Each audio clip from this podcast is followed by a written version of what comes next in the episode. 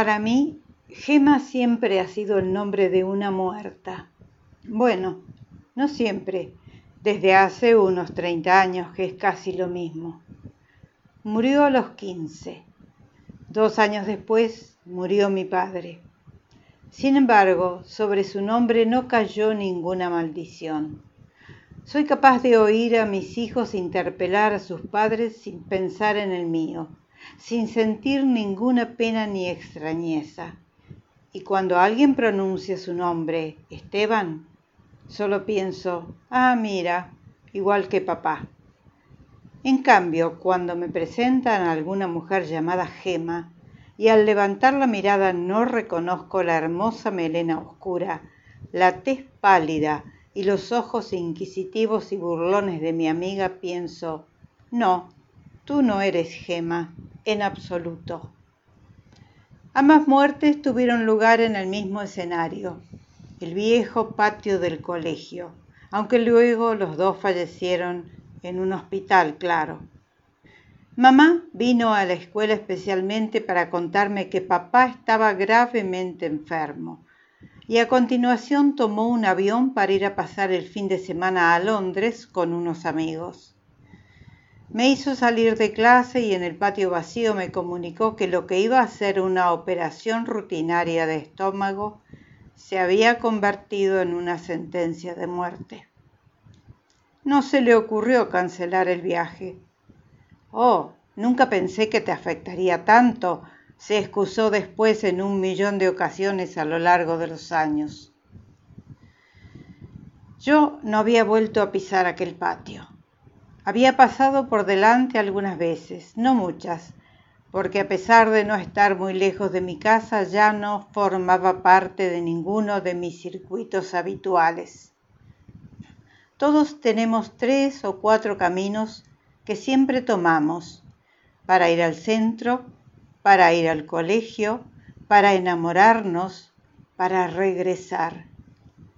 Si los marcáramos en un mapa con un bolígrafo rojo, como se marcan las venas en algunos dibujos anatómicos del cuerpo humano, veríamos que son casi siempre los mismos que pasamos la vida entera en una misma mano, yendo y viniendo del índice al pulgar y del pulgar al índice, o recorriendo el fémur de arriba a abajo una y otra vez.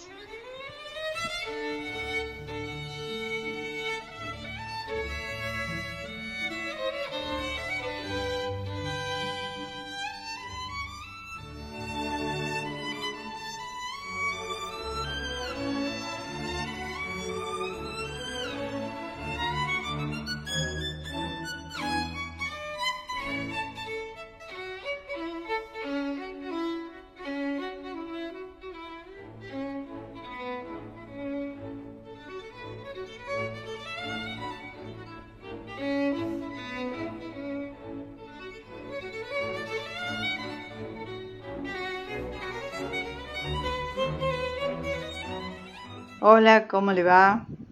Bueno, eh, antes de aclarar un poco de qué trata lo que acabo de leer, a qué libro pertenece, el libro que he seleccionado para hoy, quiero decirles que, como usted ya sabe, si leyó en Facebook, este es el último programa de este 2021 que estamos transitando de este difícil año junto a otros dos. Todo comenzó en 2019 acá en Argentina y bueno, estamos terminando este 2021 con ciertas incertidumbres, con algunas, algunos interrogantes, mucha gente con muchas angustias todavía. En fin, ¿Para qué vamos a hablar de lo que ya todos sabemos? Pero lo que sí quiero decirles que para mí ha sido un gusto muy grande poder volver a estas charlas, a estos análisis, a estos comentarios, que a partir de un libro elegido por mí, eh, he encontrado formas de explicar momentos de la vida, de situaciones que vivimos los seres humanos permanentemente, de nuestra actitud hacia las situaciones, de emociones, de sentimientos, de filosofía de vida, en fin. Este, le digo, es el último programa de este 2021, es el programa número 9 y ya voy a mencionar algunos de los que desde el comienzo eh, tuvimos el gusto de hacer en estos varios meses que hemos transcurrido, que han transcurrido desde el comienzo. Bien, después voy a despedirme en serio, con prolijidad, de todas las personas que han estado conmigo en este tiempo y también les diré el por qué lo he hecho, aunque no hay mucho para decir, más que la pasión y el amor hacia la lectura, hacia el arte en general, porque leyendo un libro, sacando conclusiones, se puede eh, amalgamar, se pueden amalgamar varias facetas del arte. Bueno, eh, empecemos con el libro que hoy hemos traído. El libro se titula Gema, es el nombre de una muchacha, de la autora catalana Milena Busquets. Milena Busquets nos sorprendió hace unos seis o siete años con un libro que fue una revelación que se tituló También esto pasará, donde ella, muy joven todavía de cuarenta y pico de años, había perdido su madre y la recordaba con nostalgia, con ironía, con humor, con un profundo dolor, todo al estilo de Milena Busquets. Es un personaje, es una muchacha que se ha criado entre libros porque su familia es la o fue la fundadora de Editorial Tusquets. Y ella, Milena Busquets, es la hija de, aquel, de aquella mujer tan especial que todos temieron tanto, que fue editora que se llamó Esther, Busquets, Esther Tusquets y que fue un personaje que sirvió en las letras españolas a lo largo de muchos años. Ya falleció, por eso el libro al cual me refiero, también esto pasará, y bueno, ya un poco apartada de aquella sombra que había sido la madre sobre Milena, eh, aunque la sigue nombrando, usted acaba de escuchar lo que ella dice cuando le anunció que iban a operar a su padre y ella se iba lo mismo a Londres con un grupo de amigos, eh, la hija me parece que no la ha disculpado del todo todavía, o sí, no sé, pero queda algo de esa, ese sabor agridulce que Milena Busquets ha plasmado en estos dos libros en También esto pasará y en Gema. ¿Qué es Gema? Gema es una excusa para eh, profundizar en ciertos momentos de la vida, de la infancia y de la juventud de Milena. Es una, una búsqueda de lo que fue y de lo que ya no volverá a ser, es un repaso por sus amores, por la vida de sus hijos, que tiene dos hijos varones jóvenes todavía, Oscar y Mark, de distintos padres. Es un repaso por algunos de los momentos de su vida amorosa. Es eh, una, una mirada, una mirada bastante snob y aparentemente superficial por momentos de alguien que en un momento determinado se encapricha, se acuerda de una amiga que falleció cuando tenía 15 años de leucemia eh, y de cuyos rastros de su familia ha perdido totalmente el, rastro precisamente. Y bueno, eh, por una circunstancia fortuita, ha ido a parar al lugar donde estaba el restaurante del padre de Gema, Gema Álvarez se llamaba, y quiere saber qué pasó con esa familia, cómo sobrevivieron los padres a esa muerte de esa hija de 15 años, que había sido compañera de ella en el colegio desde los cuatro años de edad, en el Liceo de Barcelona. Es una novela que a mí me, me fascinó, una novela corta, de un momento de la vida de una persona que recuerda con nostalgia algunos pasajes de su existencia, de la infancia, de la pubertad, de sus primeros dolores, de sus primeros amores, y escudriña minuciosamente el, eh, digamos, el pasado y por ende la nostalgia que siente de ese pasado. Y a través de la búsqueda de su amiga o de qué sucedió con la familia de su amiga, se busca a sí misma. Es eh, una persona extraordinaria, esta Milena Busquets, que ya nos fascinó con También esto pasará. Y en, este, en esta novela de unas 150 páginas, no es muy grande, yo creo que lo que ella busca es a sí misma, a su entorno, a desentrañar algunos momentos de su vida, a encontrar respuestas que todavía no ha encontrado, tiene 49 años, Milena Busquets, pero es un personaje realmente eh, excepcional por la forma en que dice las cosas, con mucho sentido del humor, con mucho desparpajo, con mucha ironía, con mucha nostalgia. Milena Busquets es única, por cierto.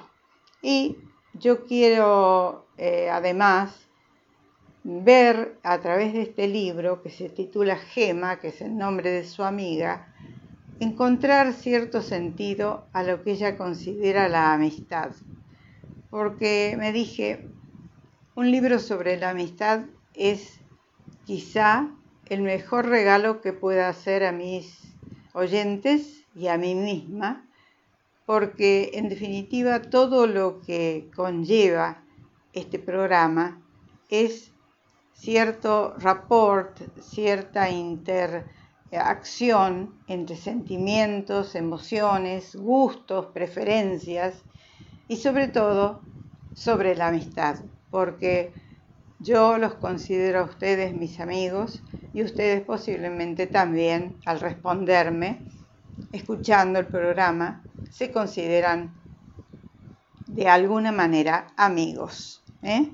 Entonces yo dije, bueno, vamos a tomar este libro que da vueltas sobre lo mismo, no avanza, no hay una progresión en el libro, hay reflejos de momentos de su pasado, pero creo que a partir de eso está todo dicho. Ella ha sabido hacerlo, ella ha sabido encontrar los momentos adecuados, los ha plasmado muy bien a su estilo, es una gran escritora, evidentemente, aunque ella no tiene mucha trayectoria en la literatura, ha leído mucho. Y no podía ser de otra manera la heredera de ese imperio tan fantástico de la editorial eh, española Tusquets, que conocemos desde hace tanto tiempo y que ahora creo que ha sido vendida a una gran multinacional, pero siguen apareciendo los libros con eh, la marca Tusquets, que es una marca eh, registrada, prestigiosa en el mundo entero y sobre todo en el mundo de habla hispana. Hacemos una pausa. Quiero decirles que la música que hoy nos acompaña pertenece al concierto para violín número 35 de Piotr Tchaikovsky. Es un hermoso fragmento musical eh, del cual he seleccionado algunos momentos y bueno, es lo que nos acompaña hoy en este último programa de este 2021. Bueno, que ya estamos despidiendo y que estamos esperando el 2022 con anhelo, con esperanza, con ganas de seguir adelante y tantas otras cosas. Una pausa y ya volvemos.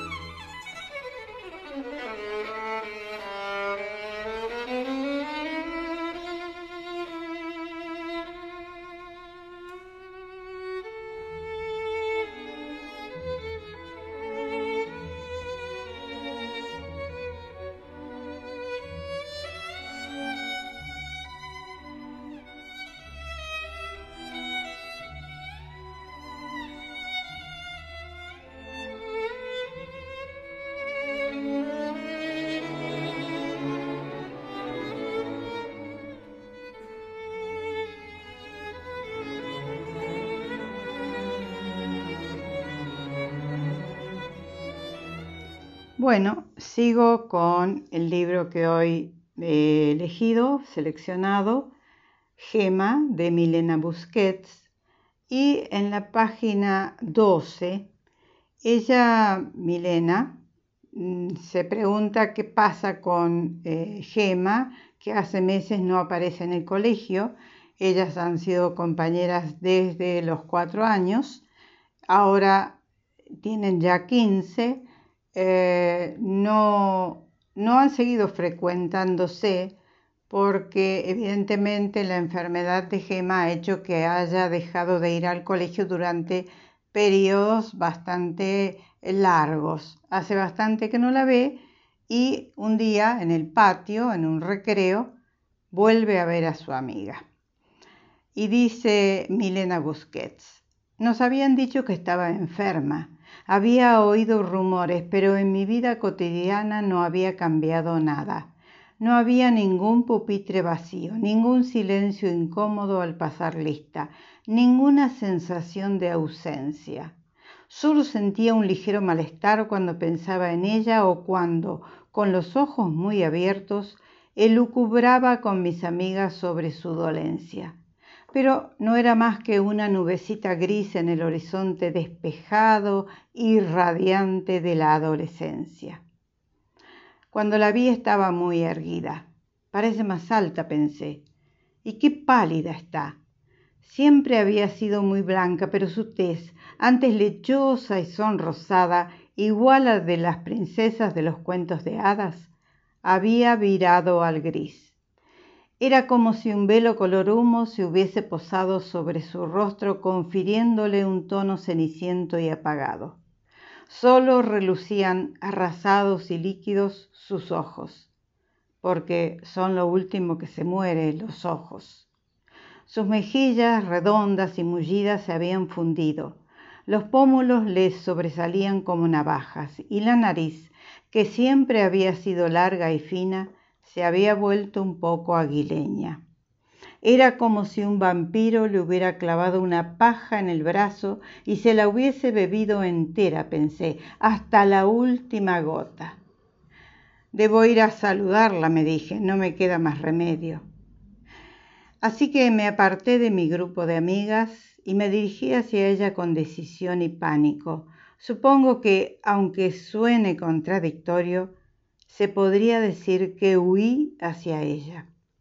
Por primera vez en mi vida me comporté como un adulto, como pensaba que se comportaban los adultos.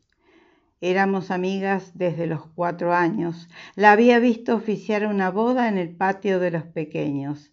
Fabricamos los anillos de los novios y bueno, todo nos pareció la idea más genial del mundo. Había sido invitada a los formidables banquetes de cumpleaños que le preparaba su padre en el restaurante. Sabía que estaba enamorada en secreto de un chico pelirrojo y despistado que tocaba la guitarra.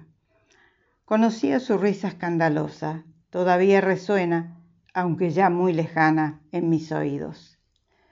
A los 15 años ya sabemos todo lo que sabemos sobre la amistad. No mejoramos como amigos, en todo caso empeoramos.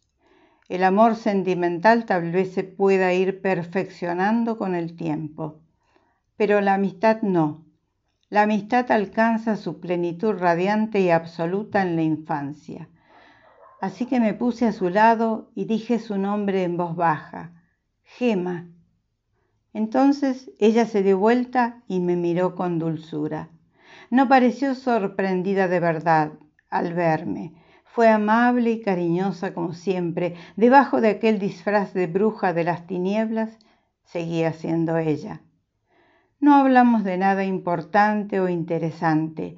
Nos comportamos como dos adultos que se encuentran por la calle y uno de ellos está gravemente enfermo. Bueno, hablan un momento y al final dice, no volví a verla nunca más. Así termina en la página 15 este momento en que Milena y Gemma se vuelven a encontrar después de mucho tiempo.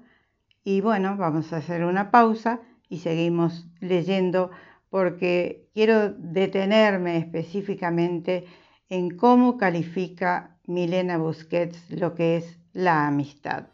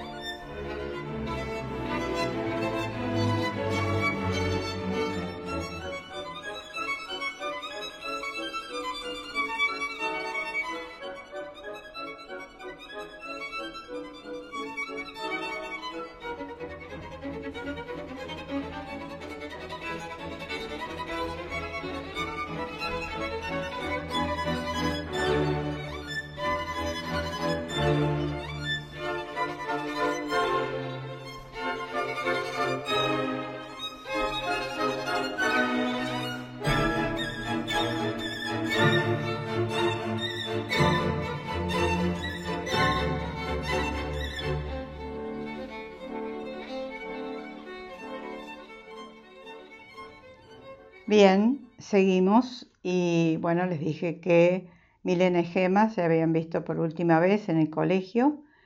Eh, inmediatamente después, unos meses después, Gema falleció y la vida para Milena siguió.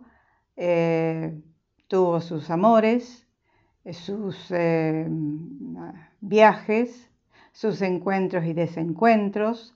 Tuvo dos hijos de dos padres diferentes muchos amores en la vida de Milena Busquets, hasta llegar al momento en que escribe este libro y que tiene como amor a un joven actor eh, del teatro catalán que ella lo llama Bruno, no da nunca ningún nombre ni apellido.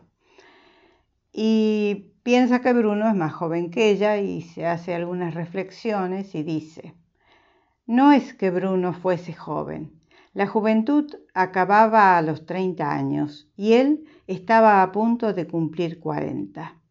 ¿Por qué la gente se empeñaba con tanto ahínco en alargarla? No era una de las cosas más trágicas que podían sucederle a uno, o sea, dejar la juventud atrás. En realidad, durante la mayor parte de nuestra vida, no éramos jóvenes no era eterna la juventud, ni siquiera muy larga, y resultaba muy molesto que intentase invadirlo y cubrirlo todo con su fascinante manto, incluso había usurpado la inteligencia a la juventud.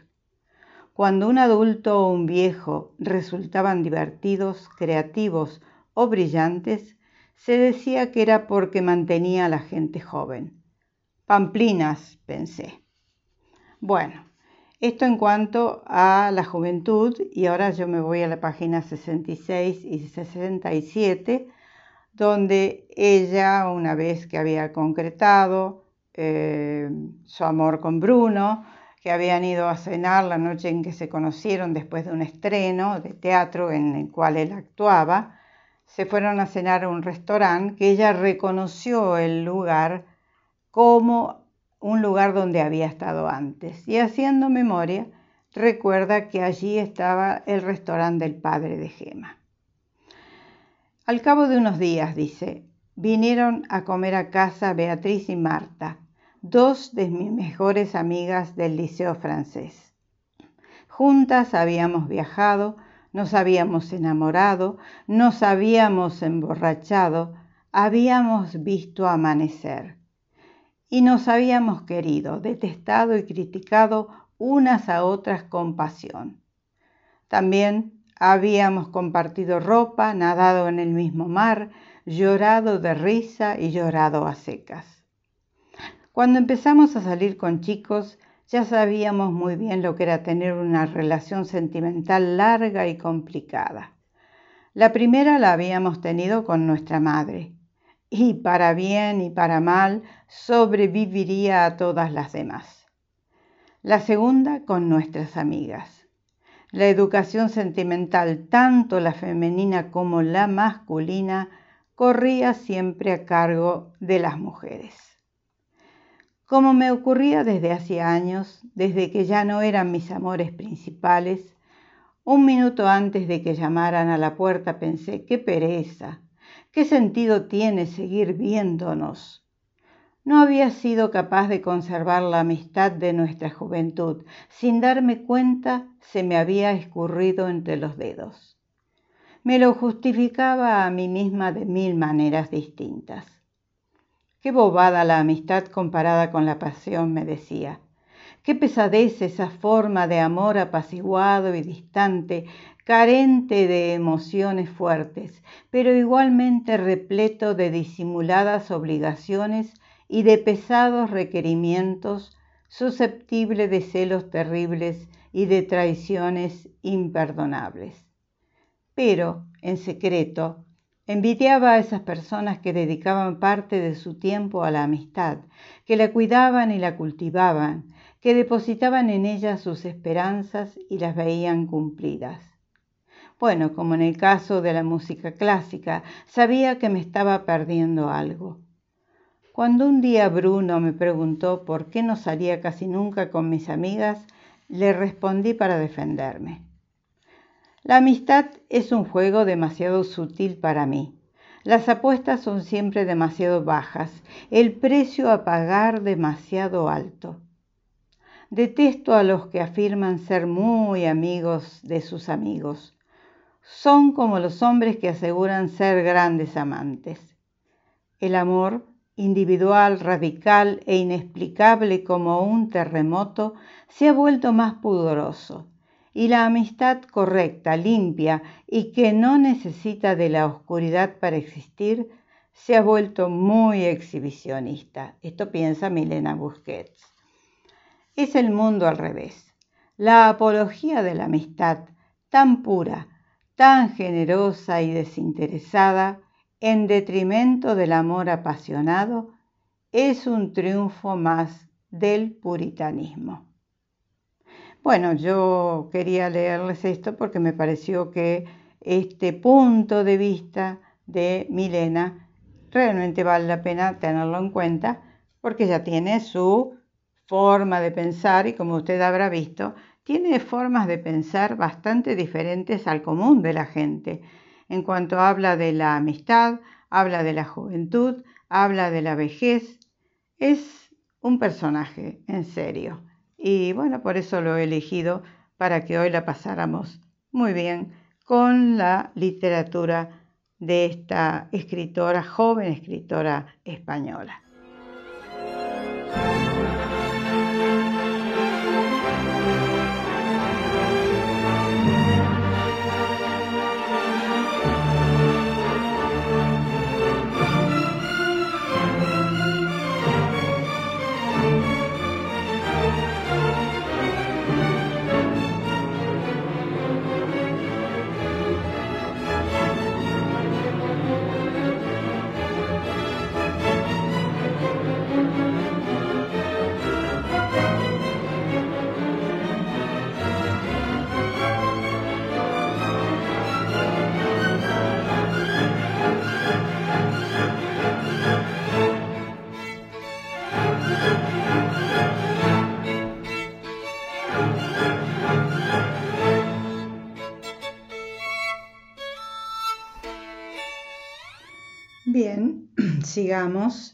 Y a ver, ella está con Bruno desde hace dos años, ya se está aburriendo. Eh, en realidad el que está enamorado es él, no ella.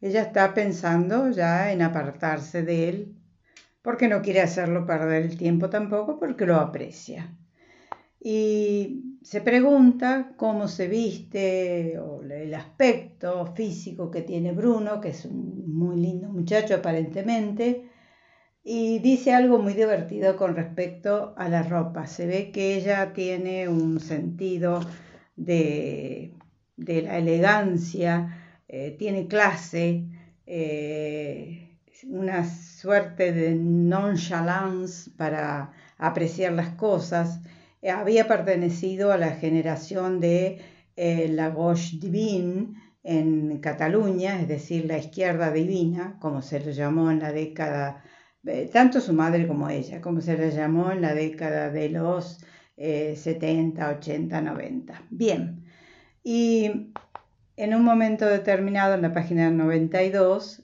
que ella empieza a hablar de Bruno, que está en Mallorca, ella no ha querido ir con él porque se aburre con él y quiere terminar unas traducciones que tiene que entregar. Dice, Bruno va un poco demasiado bien vestido para ser elegante. A veces luce prendas que parecen verdaderamente caras. Hay que vestir todo lo pobremente que se pueda sin dejar de parecer rico. Fíjese usted la forma de decir y la ¿cómo decirle?, la, actitud que tiene ante la vida y la clase eh, eh, social, intelectual a la que pertenece. Hay que vestir todo lo pobremente que se pueda sin dejar de parecer rico. Sigue diciendo, echaba de menos a Bruno. Habría podido coger un avión a la mañana siguiente y al mediodía estar navegando con él por el Mediterráneo, zambulléndome en el mar, explorando grutas marinas y tomando el sol en la barca mientras bebíamos cerveza y jugábamos a descubrir formas mitológicas y monstruosas en las rocas. Vivía casi en la montaña. Desde mi ventana veía el Tibidabo, lugar de, de Barcelona, su ladera y la torre de comunicaciones.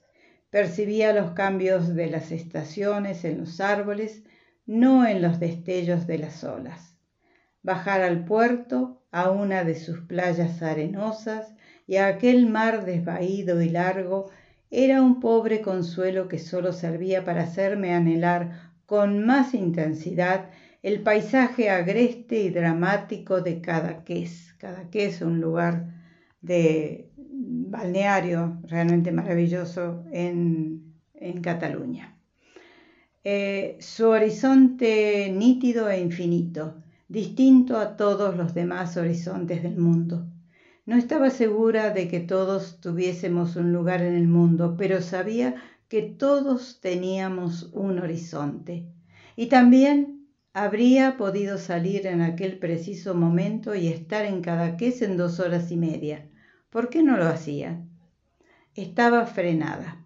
Hacía meses que iba en ralenti, sin saber ni cómo ni por qué.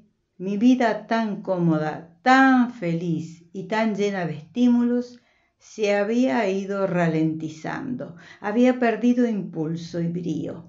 y había ido a detenerse justo delante del restaurante del padre de Gema.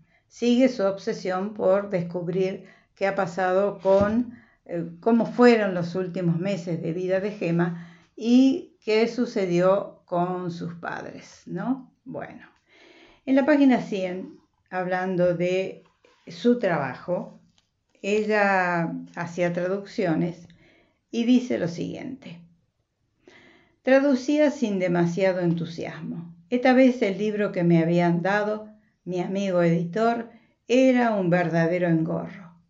Tal vez lo haya hecho para vengarse de mi lentitud y de mi falta de formalidad, pensé. Sin embargo, me gustaba traducir. Era agradable volcarse en las palabras de otro, intentar transmitir lo que una persona más lista y más sabia había querido decir. Siempre trataba las palabras ajenas con muchísimo cuidado, las ponía bajo una lupa, las tendía al sol, las observaba desde todos los ángulos posibles como si fueran pequeños artefactos arqueológicos, y no dejaba de darles vueltas hasta que por fin desvelaban su verdadera intención. No era rápida, pero sí era muy minuciosa nunca quedaba del todo satisfecha con el resultado. Como lectora, había tirado más libros a la basura por estar mal traducidos que por estar mal escritos. Y cuando alguna vez acababa conociendo al autor del libro que había traducido, me parecía estar saludando a un viejo amigo de toda la vida. Ellos, naturalmente, no compartían aquella impresión y debían de pensar que la mujer que los miraba sonriendo como una boba y asintiendo sin parar era una chiflada. Bueno, eh, ya falta poco para que termine este libro. Esto está en la página 100. El libro tiene 150 eh, páginas y no aporta mucho más a lo que ya hemos venido diciendo. Hacemos una pausa y vamos a hablar de la amistad en el sentido de las frases que hay, tan conocidas ellas la mayoría de las veces, sobre la amistad y también vamos a hablar de algunos libros y películas que han tenido que ver con el tema de la amistad. En un momento regresamos.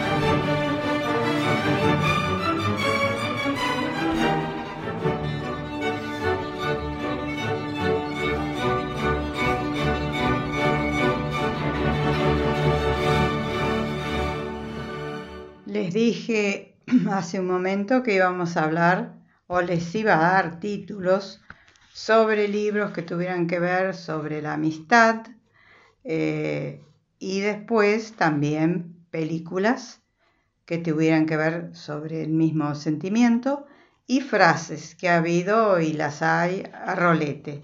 Libros y, y películas también. Son interminables, pero bueno, vamos a hablar solamente de algunas o les voy a mencionar algunas. En los últimos tiempos hay una autora que no se sabe bien eh, cuál es su identidad verdadera, que se llama Elena Ferrante, aparentemente es italiana, que empezó una saga titulada La amiga estupenda. Yo las he leído, no es alta literatura, pero es sumamente interesante. Hay otra eh, novela que se llamó El Club de las Primeras Esposas y que en cine se llevó con el título del Club de las Divorciadas. Realmente muy divertida. El abanico de seda de Lisa C. Nosotras que nos queremos tanto de Marcela Serrano. Los Tres Mosqueteros, es la historia de tres amigos o cuatro. Cometas en el cielo de Khaled Hosseini, Las aventuras de Tom Sawyer de Mark Twain, quien no las ha leído. Eh, Oscar Wilde también tiene algunos cuentos sobre la amistad y sobre todo el más hermoso de ellos se titula El príncipe feliz. Platero y yo de Juan Ramón Jiménez, Como agua para chocolate de Laura Esquivel, la saga de Harry Potter eh, Ángeles Mastreta tiene una, eh, un libro titulado Arráncame la vida, también sobre amigas. Eh, Amor y Amistad de Jane Austen. Y voy a dejar para el final el libro que creo que es un compendio, realmente el más hermoso, el más tierno, el más espiritual, el más sublime que haya dado la literatura en los últimos años, en los últimos siglos, que se titula El Principito de Antoine de Saint-Exupéry. Creo que en el Principito está compendiado todo lo que es la amistad y todo el desprendimiento que significa ser amigo de alguien. La verdadera amistad, por supuesto. Bien. Y de los libros pasamos a algunas de las películas. Eh, me fue difícil encontrar eh, o sintetizar porque hay tantas, tantas, pero comencé con una bellísima del año 1986 que se tituló Cuenta conmigo. Está E.T., el extraterrestre de Steven Spielberg, Toy Story del año 1995, Tomates Verdes Fritos del 91 con Jessica Tandy y Kathy Bates en los roles protagónicos, Conduciendo a Miss Daisy del año 1989 también con Jessica Tandy y Morgan Freeman, Perdidos en la Noche de John Schlesinger del año 1969 con Dustin Hoffman y John Boyd en los roles protagónicos, un filme inolvidable. Reencuentro de Lawrence Kasdan de 1983 con unos muy jóvenes todavía, Glenn Close y Kevin Klein. Toda la saga de Extraña Pareja con Jack Lemmon y Walter Matthau, creo que fueron tres o cuatro, divertidísimas, dos amigos que se peleaban permanentemente pero vivían uno para el otro, se extrañaban y se amaban. Akira Kurosawa hizo una hermosa historia de amor y amistad titulada Dersu Salah y recordamos, entre otras, a la boda de mi mejor amigo del año 1997 con Julia Roberts. Eso para mencionar solamente algunas. Y en cuanto a las frases sobre la amistad, he mm, recopilado 10 frases acerca del verdadero significado de la amistad. Aristóteles, que habló tanto sobre la amistad, dijo, la amistad es un alma que habita en dos cuerpos, un corazón que habita en dos almas. Más sublime y hermoso no podría ser. Gabriel García Márquez dijo, no pases el tiempo con alguien que no esté dispuesto a pasarlo contigo. Mm, pensándolo, pensándolo. Franklin dijo, tómate tiempo en escoger a un amigo, pero sé más lento aún en cambiarlo. Oscar Wilde, que les dije, escribió bastante en sus cuentos sobre el mundo de la amistad, dijo, sí, el amor está muy bien a su modo, pero la amistad es una cosa mucho más alta. Realmente nada hay en el mundo más noble y raro que una amistad verdadera. Y como siempre, Oscar Wilde, tan perspicaz, tan conocedor del alma humana, sí, tenía razón. También él habló de que el perro era el mejor amigo del hombre, o que mientras más conocía al hombre, más amaba a su perro. Bueno, eh, Jim Morrison manifestó, un amigo es aquel que te da la libertad de ser tú mismo. Platón, para hablar de otro de los grandes griegos, dijo, los amigos se convierten con frecuencia en ladrones de nuestro tiempo. Un poco, un poco adversa ¿no? la, apreciación de Platón.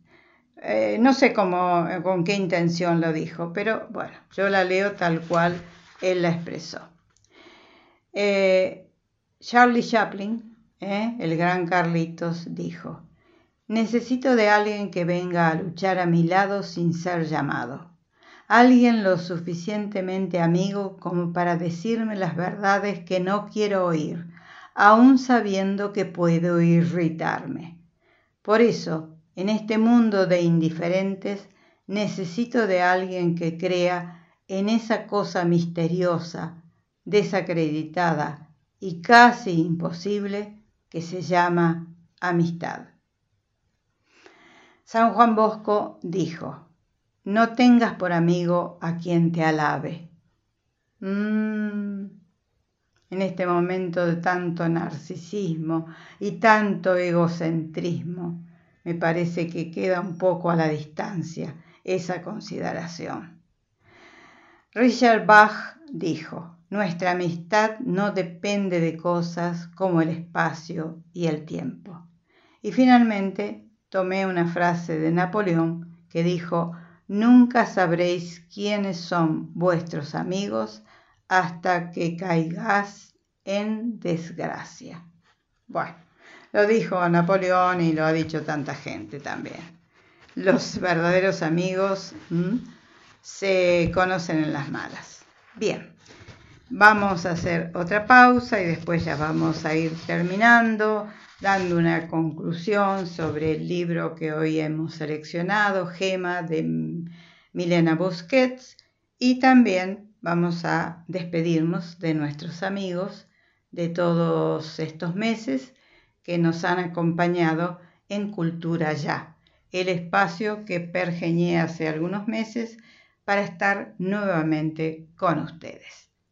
Una pausa y volvemos.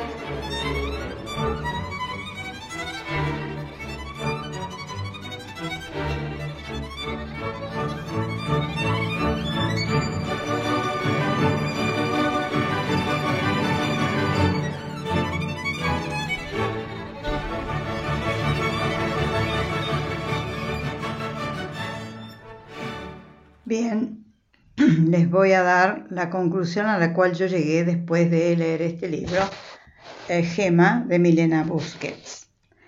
El libro es, en realidad, pensándolo bien, una excusa para rememorar una vida sumamente interesante, para regodearse en su melancolía, para mostrar su egocentrismo, que lo tiene Milena Busquets, su clase, su distancia hacia todo, su indiferencia, su indiferencia hacia todos, eh, y al mismo tiempo esa contradicción de ser tan amiga de sus amigos. Aunque por ahí lo cuestiona un poco. En realidad eh, se puede ser tan amigo como hay mucha gente que dice que la amistad es lo principal. Ella lo cuestiona en algún momento.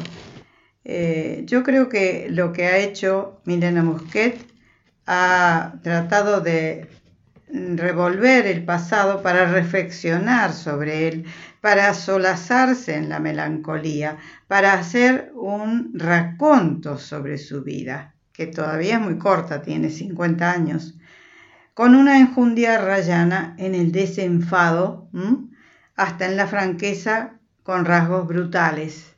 Eh, si usted la lee, se va a dar cuenta de la forma que tiene, de la forma literaria que tiene la escritura de Milena Busquets, que es diferente. Eh, es muy libre, es muy libre en su pensamiento y se puede dar el lujo de decir las cosas como las dice. Ojo, con una clase única, no, no me refiero a ninguna otra cosa pero es eh, profundamente honesta consigo misma y con los demás. Bien, eso para terminar ya de darle, eh, para redondear, eh, Gema de Milena Busquets, el libro que hoy he seleccionado. Antes de saludar a todos los amigos, o a varios, varios, varios de los amigos de este programa, quiero repasar rápidamente los títulos de los libros que hemos tenido a lo largo de estos cuatro meses que hemos estado en el aire, cada 15 días. Empezamos con El mundo de ayer, de Stefan Zweig. Eh, seguimos con el libro de Lori Sanata Fidel Castro, El último rey católico. Después nos fascinamos con Mujeres enamoradas, que acá se llamó en, cine Mujeres apasionadas. Eh, lo tuvimos a Javier Marías en Thomas Nevinson. Yo les dije que había sido el libro más completo de este año y creo que sí. Sigo pensando lo mismo. Em, tuvimos a Madonna con abrigo de piel de Sabatin Ali, un autor turco que hemos colaborado en eh, sacar a la luz nuevamente porque había desaparecido después de la eh, Segunda Guerra Mundial y ahora ha sido tomado por los, eh, por los lectores y se ha transformado en un bestseller en el resto del mundo. También tuvimos El espía del Ritz de Pilar Raola hace poco tiempo, Dos hermanas de David Fuenquino, La hija única la semana pasada o hace 15 días de Guadalupe Netel, y finalmente terminamos con este gema, hoy 5 de diciembre, en que quisimos de esta manera homenajear a nuestros amigos, porque el tema de la amistad es un tema, el amor y la amistad son los temas más importantes que tiene el ser humano. Bien, eh, voy a mencionar a algunas de las personas, porque hay algunas que se comunican conmigo diciéndome que escuchan el programa, y otras que me ponen like y no me, no, me, hacen ninguna observación ni comentario. O sea que no sé bien si todo el mundo escucha este programa, pero eh, el solo hecho de hacerse presente a través de Facebook o de WhatsApp o de eh, un mensaje SMS eh, o un Messenger, tengo que mencionarlos, no puedo dejar de hacerlo. Em, a ver, empecemos. Marcelo Moreno, Julie Mariano, Mercedes Ávila y Rodolfo Loigue, Irene Gonet, Jorge Piva, Rosa Pedernera y Jorge Rullero en Barcelona, Miriam Brusa, Ketty de Molina, Elisenda Ceras, mis ángeles guardianes, Rogelio Flores y Gustavo Seifer, mi nieta Pía, Piucha, Florencia Gordillo, Mayena, Inés de Priotti, Jime Gambetta, Mónica Mamana y tantos más que, bueno, han estado conmigo a lo largo de todos estos meses. Quiero decirles con respecto a la actividad artística de Córdoba que la Galería del Colegio de Escribanos en este momento tiene una muestra de Julio Ojeda titulada Entre líneas, como siempre de la mayor calidad. En el Museo Carafa hay una muestra en la sala primera de dibujantes de Córdoba y entre ellos está eh, Gigi Echemendi, que es una persona allegada a mí. En la Galería Kravets, que tiene dos sedes, en el Gran Hotel Victoria, en 25 de mayo del 200, y en Avenida Vélez Sarfield 783, eh, con toda la calidad de María Elena Kravets, se pone, eh, se hacen exhibiciones y usted puede acercarse a ver la, bueno, la, polifacética este, selección que tiene la Galería Kravets para elegir a sus pintores o artistas plásticos. Sigue la Fundación ProArte Córdoba trabajando en pro y en pos de la muy buena música. Los cuerpos oficiales también siguen, han seguido trabajando desde el momento en que se pudo abrir los teatros y el Teatro Independiente de Córdoba también está trabajando dentro de las posibilidades. Cruzando los dedos y rezando para que todo esto de una vez mengue ¿eh? o se vaya mejorando, me despido con la frase que nos viene acompañando desde hace tanto tiempo Cambiar el mundo, amigo Sancho, no es locura ni utopía, es justicia. Les digo a todos ustedes que me despido con una alegría muy grande eh, por haber hecho este programa, por haberme atrevido después que cerró Radio Pascal. Yo dije, tengo que hacer algo por mi cuenta. No puedo seguir así sin hacer nada en mi casa más que decorar, eh, arreglar placares, eh, mejorar la apariencia del hogar, cuidarme yo, cuidar a los míos. Eh, yo tenía que hacer algo de esto y lo hice y estoy muy contenta. Agradezco a Maidana Libros que ha colaborado este año conmigo y bueno, ya volveremos el año que viene si Dios quiere, esperemos que se pueda, eh, para seguir compartiendo momentos de felicidad, como son los momentos que otorga eh, frecuentar las artes. Para mí, el arte, junto con la filosofía y algunos de esos gurúes que han ayudado al mundo a pensar y a encontrarse a sí mismo, como un Deepak Chopra, por ejemplo, o el ejemplo de una Madre Teresa de Calcuta.